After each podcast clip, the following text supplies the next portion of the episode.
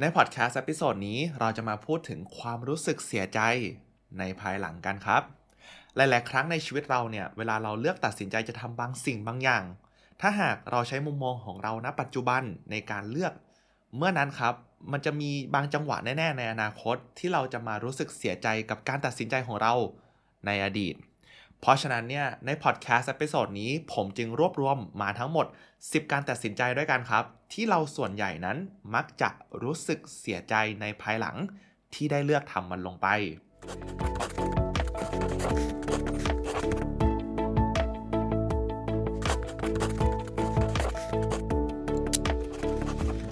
เส้นทางพิชิตความสำเร็จสู่การเป็นผู้ชนะของชีวิต The Path of Life Victory งานอีเวนต์ครั้งแรกจาก The Library Learn ที่จะทำให้ทุกท่านได้มาเรียนรู้และค้นหาความสำเร็จของชีวิต ไม่ว่าทุกท่านจะมีนิยามความสำเร็จเป็นเรื่องอะไร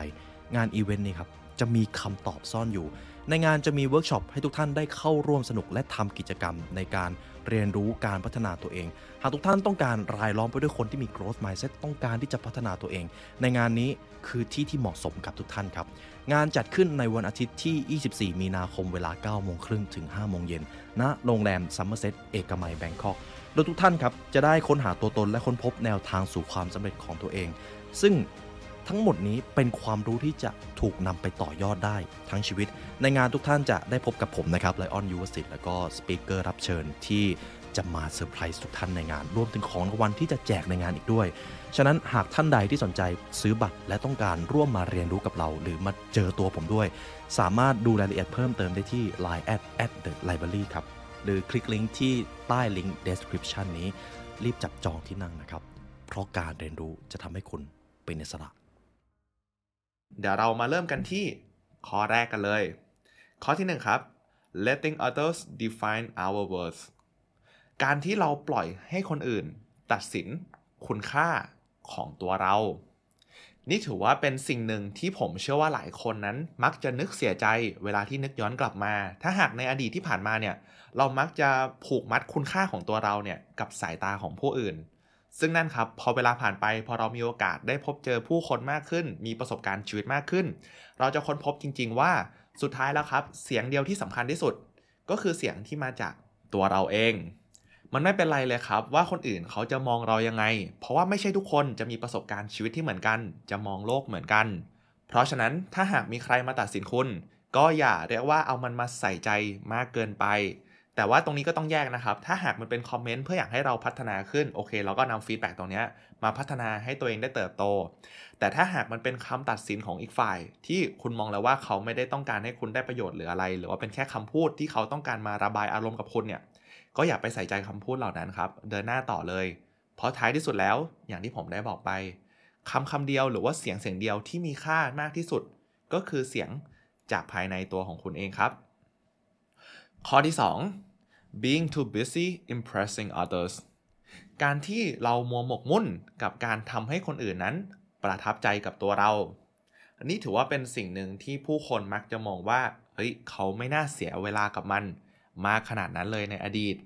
เพราะว่าในช่วงวัยเริ่มต้นครับ เรามักจะมองหาการถูกยอมรับถูกต้องไหมแม้ว่าการที่เราเพิ่งเข้าโลกการทำงาน หรือว่าเพิ่งเข้ามาหาลัย เราอยากจะเป็นส่วนหนึ่งของสังคม เราเลยมองว่า เฮ้ยเราต้องทำให้คนอื่นเนี่ยมาสนใจเราด้วย ไม่ว่าจะเป็นการแต่งตัวตามเพื่อน ไม่ว่าจะเป็นการเรียกว่ามีไลฟ์สไตล์บางอย่างเนี่ยที่มันสอดคล้องกับกลุ่มคนที่เราอยากจะอยู่ด้วย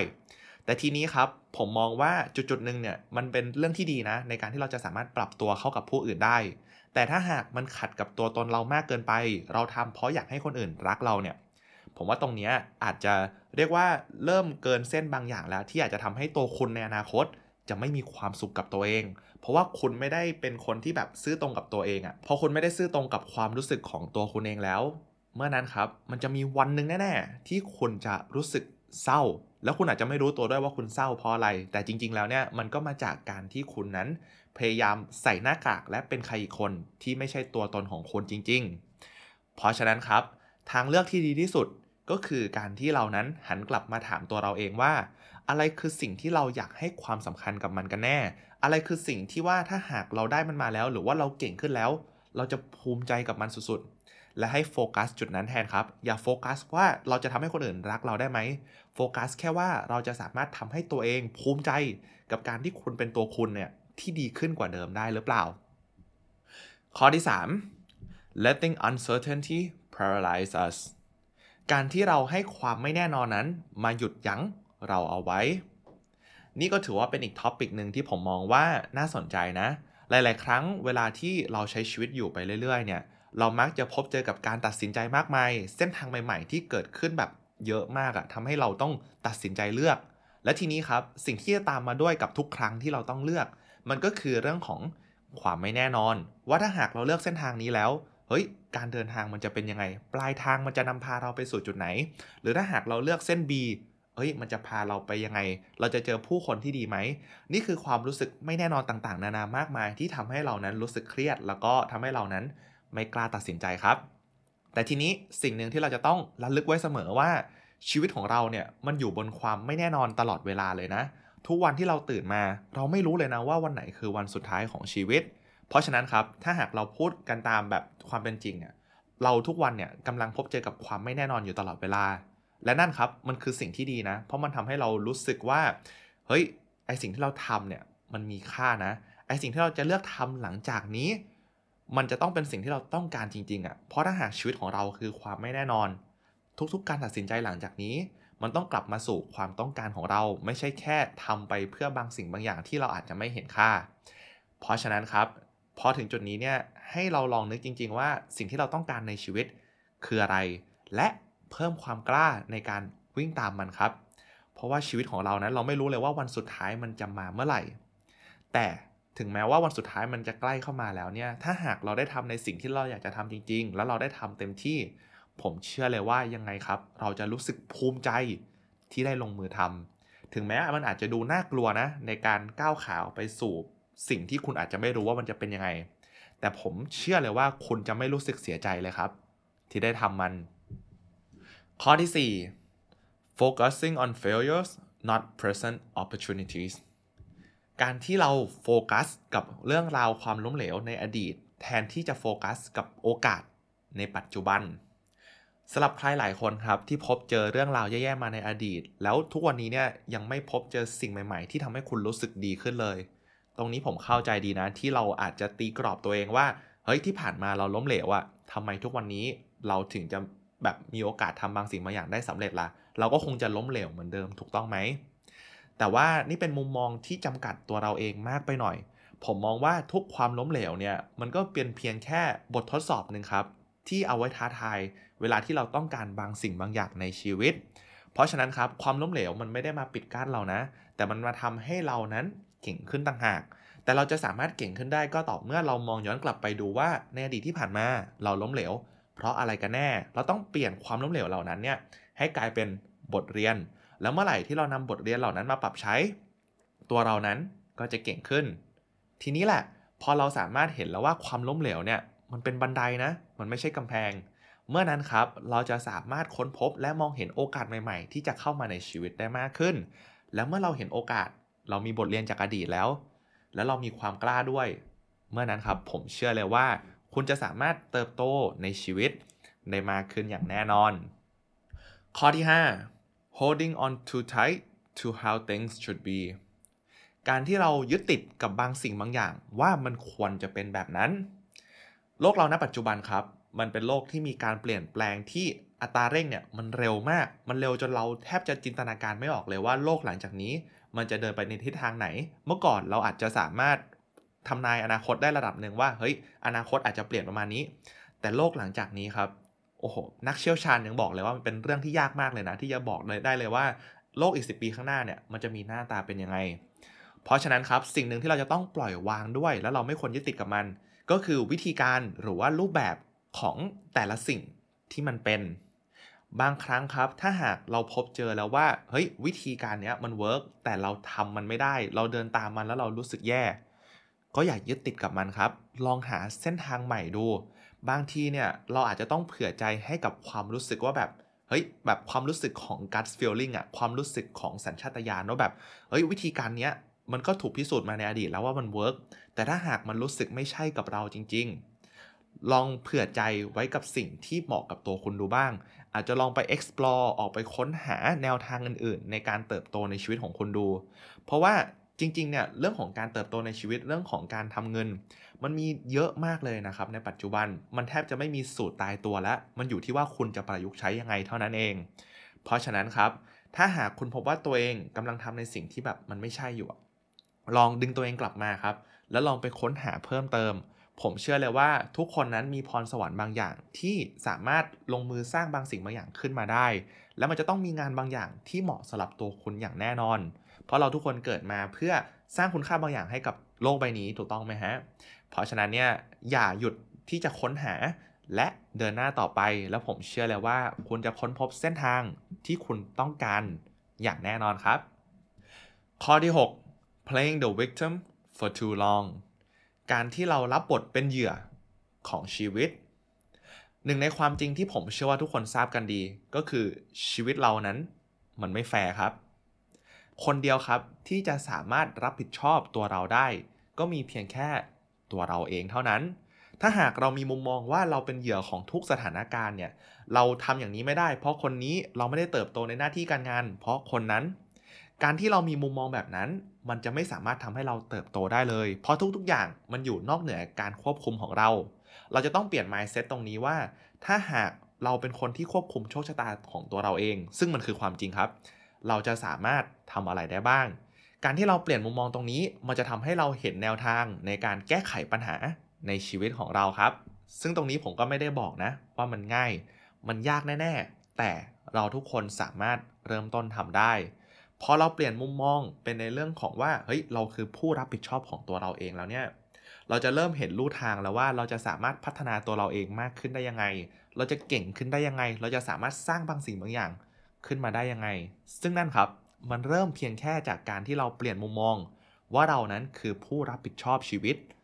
ของตัวเราเองครับ ข้อที่ 7 waiting over analyzing and not taking action การที่เรารอเราคิดมากและเราไม่กล้าลงมือทำนี่ถือว่าเป็นอีกสิ่งหนึ่งที่เชื่อว่าหลายคนครับ ที่พอใช้ชีวิตไปถึงระดับหนึ่งแล้วเนี่ยเขามักจะนึกเสียใจแน่ กับการที่เขาไม่กล้าลงมือทำบางสิ่งบางอย่างในอดีต เพราะว่าการเดินทางของเราเนี่ยมันไม่สามารถเริ่มต้นได้เพียงแค่การคิดนะ แต่มันจะสามารถเริ่มได้ต่อเมื่อคุณเริ่มเดินเท่านั้น เพราะฉะนั้นครับ ถ้าหากทุกวันนี้คุณมีความคิดอยากจะทำบางสิ่งบางอย่างอยู่ ให้เริ่มเลยครับ แก่นสำคัญมันไม่ใช่การวางแผนนะ เพราะการวางแผนมันเป็นเพียงแค่ 5%ของกระบวนการทั้งหมดในการลงมือทำบางสิ่งบางอย่าง แต่อีก95%มันคือการลงมือทำครับ และไม่ต้องกลัวครับว่าคุณจะล้มเหลวหรือเปล่า เพราะโอกาสที่คุณจะล้มเหลวเนี่ยมันมีสูงแน่ๆ แต่อย่างน้อยคุณจะได้เรียนรู้จากมันด้วยเช่นกัน และทุกๆ ครั้งเวลาที่คุณพบเจอกับความล้มเหลว คุณได้เรียนรู้จากมัน คุณก็จะเก่งขึ้น และพอคุณเก่งขึ้น คุณก็จะมีประสบการณ์มากขึ้นในการลงมือทำสิ่งนั้น และในท้ายที่สุดครับ ถ้าคุณยังสามารถเดินหน้าต่อไปได้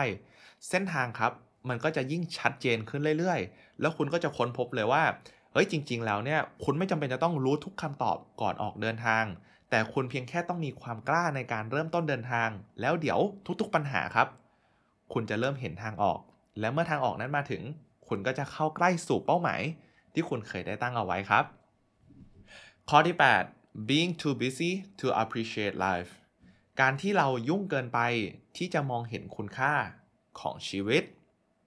นี่ถือว่าเป็นข้อหนึ่งที่เหล่าคนที่เขาหมกมุ่นกับเรื่องของการทำงานเนี่ยมักจะมานึกเสียใจในภายหลังครับ ที่เขาไม่ได้ให้เวลาส่วนอื่นกับชีวิตมากเท่าที่ควร เพราะว่าชีวิตของเราเนี่ยมันก็มีหลายปัจจัยเนาะทั้งเรื่องของสุขภาพ ด้านชีวิตส่วนตัว ด้านการทำงาน ด้านความสัมพันธ์ แล้วก็ด้านหาความสุขของชีวิต ซึ่งเราควรจะ balance ทั้งสิ่งเหล่านี้ครับ ให้มันดี เพราะถ้าหากเราหมกมุ่นกับด้านใดด้านหนึ่งมากเกินไป เมื่อนั้นชีวิตเราจะหลุด balance แล้วเมื่อไหร่ที่มันหลุด balance ความรู้สึกเศร้าหรือว่าความรู้สึกทุกข์ในชีวิต มันจะตามมาแน่ ๆ เพราะฉะนั้นครับแนวทางหนึ่งที่ผมได้รับมาจากการอ่านบทความครับ เขาบอกว่าให้เราชะลอลงบ้าง ลองหาช่วงเวลาครับในการกลับมาทบทวนชีวิตของเราว่าณช่วงเวลาเนี้ย มีส่วนไหนบ้างในชีวิตของเราที่เราขาดออกไป ช่วงนี้เราหนักงานเกินไปไหมทำให้เราไม่มีเวลาอยู่กับคนที่เรารัก หรือว่าช่วงนี้เราให้เวลากับความสนุกเยอะเกินไป จนไม่ได้ให้เวลากับงาน ลองกลับมา balance สิ่งเหล่านี้ดู และถ้าหากเราสามารถหา balance กับสิ่งเหล่านี้ได้ เราจะเริ่มรู้สึกพอใจกับชีวิตของเรามากขึ้น เพราะในท้ายที่สุดครับ ชีวิตมันไม่ใช่การวิ่งแข่งครับ แต่มันคือมาราธอนที่เราจะต้องรักษาความเร็วในการวิ่งของเราเนี่ย ให้คงที่ให้ได้ ไม่ใช่การที่เราอัดความเร็วเร่งเต็มที่เลย แต่สุดท้ายเราหมดแรงตรงยังไม่ถึงครึ่งทางด้วยซ้ำแล้วมื่อนั้นมันจะเกิดปัญหาแน่ ๆ เพราะฉะนั้นครับ มองหาความเร็วในการใช้ชีวิตของตัวคุณเอง และยึดจุดนั้นครับ เป็นแกนหลักในการใช้ชีวิต เพราะจุดนั้นแหละมันจะเป็นจุดที่มอบความรู้สึกสุข ให้กับคุณได้มากที่สุดครับ ข้อที่ 9 not spending enough quality time with the right people การที่เราไม่ได้หาเวลาอยู่กับคนที่มีความสำคัญกับเรา นี่ถือว่าเป็นข้อหนึ่งที่แน่นอนครับ ผมเชื่อว่าใครที่เหมือนข้อที่แล้วเนาะใครที่หมกมุ่นกับงาน มักจะรู้สึกเสียใจกับเรื่องนี้ เพราะความสัมพันธ์เนี่ยถือว่าเป็นปัจจัยหนึ่งที่จะมอบความรู้สึกสุขให้กับเราได้เยอะมากเลยนะ ถ้าหากอ้างอิงจากหนังสือพีระมิด3สุขครับ ฐานที่อยู่ตรงกลางเนี่ยจาก 3 ฐาน มันคือเรื่องของความสัมพันธ์ที่จะมอบความสุข ให้กับตัวเราได้ เพราะฉะนั้นมันจึงเป็นเรื่องที่สำคัญมากเลยที่เราควรจะหาเวลาไปอยู่กับคนที่เรารัก ไม่ว่าจะเป็นครอบครัว แฟน หรือว่าเพื่อนสนิทของเรา เพราะเรื่องของความสัมพันธ์เนี่ยมันเป็นสิ่งที่เราจะต้องลงทุนและลงแรงและลงเวลากับมันนะ ถ้าหากเราไม่ได้ติดต่อกับคนในบ้านเยอะ เราไม่ได้ติดต่อกับเพื่อนสนิทเยอะ ความห่างเหินมันจะเกิดขึ้นแน่ๆ และนั่นครับมันเป็นสิ่งที่เราจะต้องกลับไปให้เวลากับมันเพื่อแก้ไขตรงนั้น ดึงความสัมพันธ์กลับมาใกล้ชิดกันมากขึ้น และแน่นอนครับ ผมเชื่อเลยว่าคนที่อยู่ในวัยทำงานเนี่ยมันอาจจะหา balance เวลายากนะ แต่ถ้าหากเราจินตนาการว่าเฮ้ยในอีก 10 ปีเนี่ยชีวิตเราจะยุ่งมากกว่านี้อีกนะ ถ้าหากเรามีครอบครัวในอีก 10 ปี ระยะเวลาที่เราจะได้อยู่กับครอบครัวมันจะน้อยลงไปเรื่อยๆนะ พอเรามีมุมมองแบบนั้นแล้วเนี่ย เราจะอยากให้เวลากับคนสำคัญของเรามากขึ้น และมันเป็นสิ่งที่เราควรทำครับ แล้วผมเชื่อเลยว่า ถ้าหากคุณได้มีเวลากลับไปให้เวลากับคนที่คุณรักมากขึ้นแล้ว ความรู้สึกสุขภายในชีวิตของคุณ มันจะเพิ่มขึ้นอย่างแน่นอน แล้วก็มาถึงข้อสุดท้ายครับ ข้อที่ 10 not expressing our love openly and fully การที่เราไม่ได้แสดงภาษารักของเราเนี่ย แบบเปิดเผยและเต็มที่กับคนที่เรารักคำว่าภาษารักที่ผมหมายถึงเนี่ยมันก็คืออย่างเช่น ถ้าหากเราอยู่กับครอบครัวเนาะมันคือการที่เราอาจจะบอกรักคนที่บ้าน การที่เรากอดคนที่บ้าน ซึ่งตรงนี้ครับมันเป็นสิ่งหนึ่งที่หลายคนมักจะเสียใจในภายหลังมากเลยนะ เพราะว่าเวลาที่เราจะได้อยู่กับคนที่เรารัก แน่นอนครับบนโลกใบนี้เนี่ยมันมีแต่จะน้อยลงไปเรื่อยๆ และเราหลายคนมักจะมาขอเวลาเพิ่มในวันที่มันไม่มีโอกาสแล้ว เรามักจะมานึกเสียใจว่า เฮ้ย ตอนก่อนหน้านี้ช่วงวัยเรียนหรือช่วงวัยเด็ก หรือช่วงวัยทำงาน เราน่าจะให้เวลากับครอบครัวมากกว่านี้นะ ซึ่งนี่ถือว่าเป็นข้อหนึ่งที่ผมเชื่อว่าทุกคนทราบกันดี แต่ก็ยากที่จะลงมือทำรวมถึงตัวผมเองด้วย ผมก็ หวังว่าตัวเองเนี่ยจะเรียกว่ากลับบ้านบ่อยมากขึ้น แล้วก็กลับไปเจอที่บ้านบ่อยมากขึ้น แต่ก็มันก็เป็นสิ่งที่ยากอยู่สำหรับตัวผมนะ ซึ่งตรงนี้ผมก็เข้าใจทุกคนดีสำหรับใครที่อาจจะมาทำงานต่างจังหวัด มาเรียนต่างจังหวัดทำให้ไม่ค่อยมีโอกาสกลับไปพบเจอที่บ้าน หรือถ้ากลับไปก็อาจจะไปเจอเพื่อนซะเยอะเลย จนไม่ได้มีเวลาอยู่กับครอบครัว ตรงนี้เป็นจุดหนึ่งที่ผมมองว่าผมอยากจะปรับแก้มากขึ้น แล้วก็หวังว่าจะเป็นแรงบันดาลใจครับ หรือว่าเป็นเรียกว่ามาปรับแก้กับทุกคนนี่แหละ มาปรับด้วยกันในการที่เราจะให้เวลากับครอบครัวของเรานั้น มากขึ้น เพราะในท้ายที่สุดครับเหมือนที่ผมได้ชี้แจงไปว่า วันสุดท้ายเนี่ยมันจะมาแน่ๆ แล้วเราก็ไม่รู้ด้วยว่ามันมาเมื่อไหร่ เพราะชีวิตของเรามันคือ มันอยู่บนความไม่แน่นอนเนาะ เราจึงควรจะรีบตัดสินใจและเริ่มลงมือให้เวลากับสิ่งสำคัญของเรา ตั้งแต่วันนี้ครับ และนั่นนะครับก็คือ 10 การตัดสินใจที่เราจะเสียใจกับมันในภายหลัง ที่ทางทีมงาน The Secret Diary และตัวผมเองได้สรุปมาให้ จากที่ผมได้แชร์ทั้ง 10 ข้อนะครับ หรือว่า 10 การตัดสินใจที่โดยส่วนใหญ่แล้วเราในช่วงวัยรุ่น หรือว่าวัยเริ่มต้นทำงานเนี่ยมักจะเลือกทำมันแต่กลับจะนึกเสียใจในภายหลัง ตรงนี้ผมก็ทราบกันดีเนาะว่าไอ้สิสิ่งที่ผมได้ยกขึ้นมาเนี่ยมันเป็นเรื่องยากจริง ๆ เพราะโดยส่วนใหญ่แล้วอะในช่วงเวลานี้เรามักจะโฟกัสกับเรื่องของงานเนาะเราอยากจะเติบโตในชีวิต เราอยากจะสามารถสร้างเงินสร้างรายได้ ที่หล่อเลี้ยงตัวเราเองได้ แต่ทีนี้ครับผมเชื่อว่าชีวิตมันคือการกลับมาหา balance บางทีพอเราหมกมุ่นกับเรื่องของการทำงานมากเกินไป เราก็อาจจะรู้สึก burnout หรือว่ารู้สึกแย่ แล้วก็รู้สึกสงสัยในตัวเอง รู้สึกกดดันตัวเองมากเกินไปได้ ทีนี้แหละครับ กลุ่มเดียวหรือว่ากลุ่มคนที่เขาสามารถช่วยเราได้ ก็คือคนที่รักเราคนที่เป็นครอบครัวของเราคนที่เป็นเพื่อนเราเขาสามารถ support ตรงนี้ได้นะ เราเพียงแค่จะต้องหาเวลาให้กับพวกเขาเท่านั้นเอง และทีนี้ครับ พอเราสามารถดึงตัวเองกลับมาได้ แล้วมองจากมุมมองที่มันเป็น long term มากขึ้นอะ มองว่าโอเคเราเริ่มเห็นแล้วว่านี่คือ 10 สิ่งที่เราจะเสียใจกับมันแน่ๆ ถ้าหากเรายังเลือกเดินหรือว่าเลือกทำในสิ่งที่เราทำอยู่ทุกวันนี้ มันก็ถือว่าเป็นจุดหนึ่งครับที่เราเริ่มรู้ตัวเองมากขึ้นแล้ว แล้วก็เป็นสัญญาณที่ดีว่าโอเค หลังจากนี้เราจะต้องปรับเปลี่ยนตัวเอง ไปในทางที่ให้เวลากับเรื่องรอบด้านในชีวิตของเราเนี่ยมากขึ้นไม่ใช่แค่เฉพาะกับเรื่องของการทำงาน หรือแม้แต่เรื่องของความฝันก็ได้นะ ถ้าหากทุกวันนี้เราให้เวลากับชีวิตส่วนตัวเยอะเกิน ให้เวลาพักผ่อนตัวเองเยอะเกิน แต่ไม่กล้าลงมือทำความฝันสักทีอะนี่ก็เป็นปัจจัยหนึ่งที่เราจะรู้สึกเสียใจกับมันแน่ๆ เพราะฉะนั้นครับทางเลือกหนึ่งที่ผมจะแนะนำทุกคนเนี่ยแล้วผมจะทำเองด้วย คืออาจจะมานั่ง list ว่า สิ่งสำคัญในชีวิตของเราที่เราอยากจะไปให้ถึงหรือว่าอยากจะได้มันมาเนี่ยมีอะไรบ้าง list ออกมาเลย ว่าเราอยากจะให้ความสัมพันธ์กับเรื่องของความสัมพันธ์มากขนาดไหน อยากจะให้เกี่ยวกับเรื่องของความฝันมากขนาดไหน กับเรื่องของการทำงาน กับเรื่องของสุขภาพ แล้วก็มาดูว่าตัวคุณณปัจจุบันเนี่ยอยู่ตรงไหนแล้วกับความความคาดหวังที่คุณมีคราวนี้ไอช่องว่างระหว่างนั้นอะมันคือสิ่งที่คุณจะต้องทำงานหนัก เพื่อไปให้ถึงมันหา balance ทำงานหนักขึ้น เรียนรู้มากขึ้นพัฒนาตัวเองให้เก่งขึ้น เพราะชีวิตครับก็คือการพัฒนาใช่ไหมชีวิตคือการเดินทาง มันก็ไม่แปลกหรอกที่เราทุกวันนี้จะไม่ได้อยู่ในจุดที่เราต้องการ แต่นั่นครับคือเรื่องที่ดี เพราะเรารู้แล้วว่าเรานั้นต้องเติบโต แล้วเมื่อไหร่ที่เราเติบโต เราก็จะรู้สึกภูมิใจกับตัวเราเองมากขึ้น ก็ขอบคุณมากๆเลยนะครับ ที่เข้ามาฟังพอดแคสต์ episode นี้จนจบ ผมหวังว่าสิ่งที่ผมได้แชร์ไป จะเป็นประโยชน์กับทุกคนไม่มากก็น้อยนะครับ สำหรับวันนี้ครับ ทางทีมงาน The Secret Diary และตัวผมเองขอลาไปก่อน และขอให้วันนี้เป็นวันที่ดีนะครับ สวัสดีครับ ถ้าหากทุกคนชอบเรื่องราวที่ผมนำมาเล่าในครั้งนี้ ผมเชื่อเลยว่าทุกคนจะต้องชอบพอดแคสต์ episode นี้อย่างแน่นอนครับ